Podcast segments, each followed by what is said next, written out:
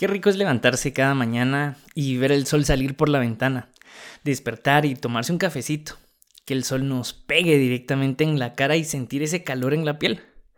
Pero, ¿qué pasaría si algún día el sol desaparece? Hola, soy Andrés y esto es Humanoide. Somos tan dependientes del sol que nosotros giramos alrededor de él. Si un día el sol quisiera dejar de brillar, ¿qué pasaría? Bueno, Datos curiosos. Bajaría la temperatura de la Tierra a menos 17 grados. No moriríamos al instante, pero poco a poco nos iríamos congelando. Ya no habría fotosíntesis. Este es el proceso por el cual las plantas transforman la luz solar en energía y sin esto no habrían plantas. Entonces nos quedaríamos sin oxígeno, no habría alimento para animales y nosotros tampoco tendríamos comida. Entonces imagínense un planeta Tierra sin plantas. Y los problemas continuarían no dentro del planeta, sino que en el espacio, pues existe una atracción gravitacional del Sol sobre los planetas y los mantiene en una órbita. Entonces sucedería que la Tierra flotaría en el espacio sin rumbo ni dirección y a costas de chocar con cualquier otro planeta. Nos podríamos ir a otra galaxia y podríamos ser absorbidos por un hoyo negro, etc. Ustedes imagínense lo peor. Pero al Sol no lo podemos controlar, es algo que se escapa de nuestras manos, pero somos dependientes de él. Querramos o no, el sol va a salir cada mañana y nos va a abrazar con su calor como lo hace todos los días. Ahora quiero que piensen, si el día de mañana no sale el sol, si estuviéramos a mediodía y seguiría igual de oscuro que en la noche, obviamente entraríamos en un caos. Acá en Guatemala lo primero que se acabaría tal vez fuera el papel higiénico. Eh, pero imagínense que el sol no volviera a salir. Es algo que no lo imaginamos. Es algo que damos nosotros por sentado cada mañana, algo que no le ponemos atención porque el sol sale cada mañana de una manera predeterminada. Y aunque es algo que no lo controlamos, lo necesitamos. Entonces la pregunta sería, ¿podemos alejarnos del sol? Me puse a investigar un poco y sí, sí podemos alejarnos del Sol. En 1977 lanzaron una sonda espacial llamada Voyager 1 y es el primer objeto creado por el hombre que abandonó el sistema solar. Es decir, que se alejó tanto que las burbujas de gas caliente que el Sol emite ya no lo alcanzaron. Y esto es lo curioso, ¿saben? Que así como somos dependientes del Sol, somos dependientes de Dios. No podemos evitar que el amor de Dios se renueve cada mañana, ni que nos abrace y sentir el calor que solo Él nos puede dar. Lamentaciones 3:22 dice lo siguiente. El fiel amor del Señor nunca se acaba. Sus misericordias jamás terminan. Grande es su fidelidad y sus misericordias son nuevas cada mañana. Nosotros no podemos evitar el amor de Dios. Por más que querramos, Dios seguirá amándonos y lo demostró enviando a Jesús por nosotros. Él no solo murió por los que estaban presentes en aquel tiempo, sino que lo hizo por todos nosotros también y por los que habrían de venir, nuestras futuras generaciones. ¿Podemos nosotros detener el amor de Dios? No. ¿Podemos alejarnos de Dios? Sí. Y aunque Dios no se aleja de nosotros, Él permite que nosotros sí lo hagamos de Él. No nos obliga a estar cerca de Él y esa es nuestra decisión. ¿Y por qué nos alejamos? Nosotros nos podemos alejar por muchas razones, pero quiero destacar dos principales. Incredulidad y desobediencia. Empecemos por incredulidad. El problema es que olvidamos que Dios está cerca de nosotros. Él está ahí, pero somos nosotros los que no estamos conscientes de Él. Quizá por las presiones de la vida que causan dolor y amargura en nosotros, como accidentes, enfermedades, situaciones adversas que no permiten que nosotros veamos que Dios sigue estando presente. Tal vez estamos atravesando alguna prueba o algún momento adverso y por tal razón no logramos ver a Dios. Pero las pruebas son para promovernos, para purificarnos, para sacar lo mejor de nosotros. Santiago 1 de 2 al 4. Hermanos en Cristo, ustedes deben de sentirse muy felices cuando pasen toda clase de dificultades. Así, cuando su confianza en Dios sea puesta a prueba, ustedes aprenderán a soportar con más fuerza las dificultades. Por lo tanto, deben resistir la prueba hasta el final, para que sean mejores y puedan obedecer lo que se les ordene. Entonces cuando estamos en medio de las pruebas o estamos dudando si Dios está presente o no, tenemos que recordar que en esos tiempos se mira de qué madera estamos hechos. Ningún mar en calma hizo experto a un marinero.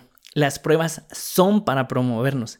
Y así como vemos a los pequeños en las escuelas o en los colegios examinarse y estresarse por las tablas de multiplicar, ahora nos reímos porque nosotros hemos crecido y hemos, nos hemos perfeccionado. Y eso es lo que Dios quiere de nosotros, que nosotros maduremos de una manera espiritual para atravesar todos estos procesos y crecer en Él.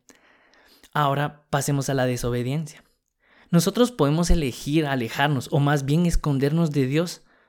El pecado lo que hace es que nosotros querramos alejarnos de Dios y escondernos de Él, y es una reacción natural. Pero cuando pecamos es cuando más cerca de Él tenemos que estar. Y aunque el diablo nos acuse y nos sintamos avergonzados, hasta defraudados de nosotros mismos, es en ese momento donde más cerca tenemos que estar de Dios, porque es cuando más lo necesitamos. Hebreos 4, 15 al 16. Dios le puso a Jesús las mismas trampas que nos pone a nosotros para hacernos pecar. Solo que Jesús nunca pecó. Por eso, Él puede entender que nos resulta difícil obedecer a Dios. Así que cuando tengamos alguna necesidad, acerquémonos con confianza al trono de Dios. Él nos ayudará porque es bueno y nos ama. Nosotros pecamos por nuestros deseos carnales, nuestras pasiones, porque elegimos satisfacer nuestros deseos antes de amar a Dios.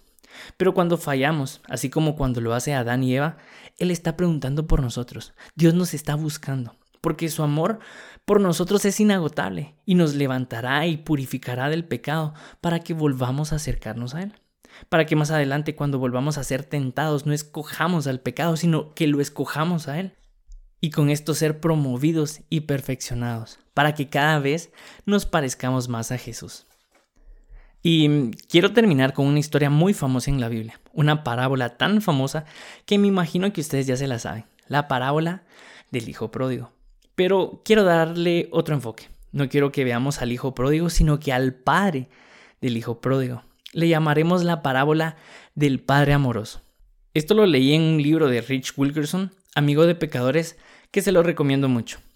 Y voy a contarles la historia resumida del hijo pródigo, porque él le pide a su padre una herencia y en pocas palabras le dice, papá, quiero tus bendiciones más de lo que te quiero a ti. Es decir, quiero tu dinero y desearía que estuvieras muerto para tener todo tu dinero ahora y por eso mejor te lo pido.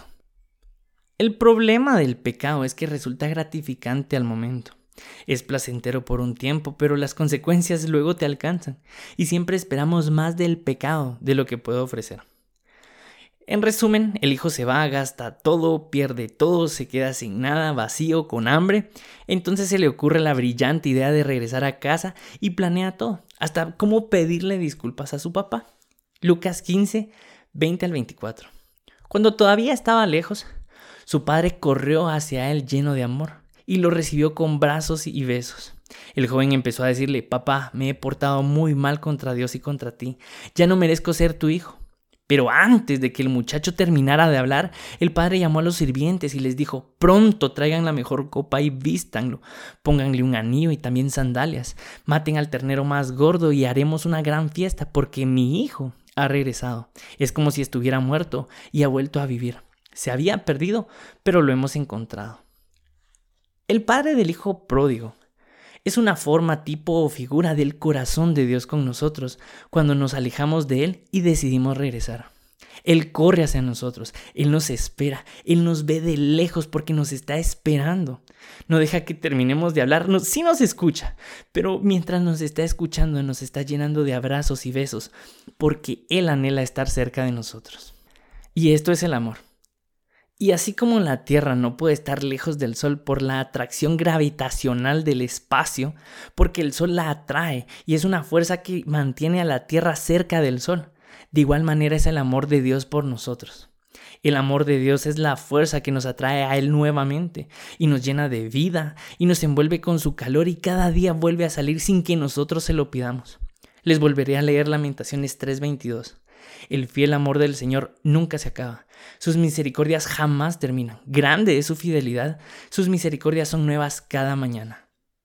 Así que si estás lejos o te has querido alejar de Dios, ya sea por incredulidad o desobediencia, recuerda que tienes un Padre amoroso, que está esperando por ti, que cuando te vea lejos correrá por ti para abrazarte y llenarte de besos, porque Él te ama y anhela que estés cerca de Él.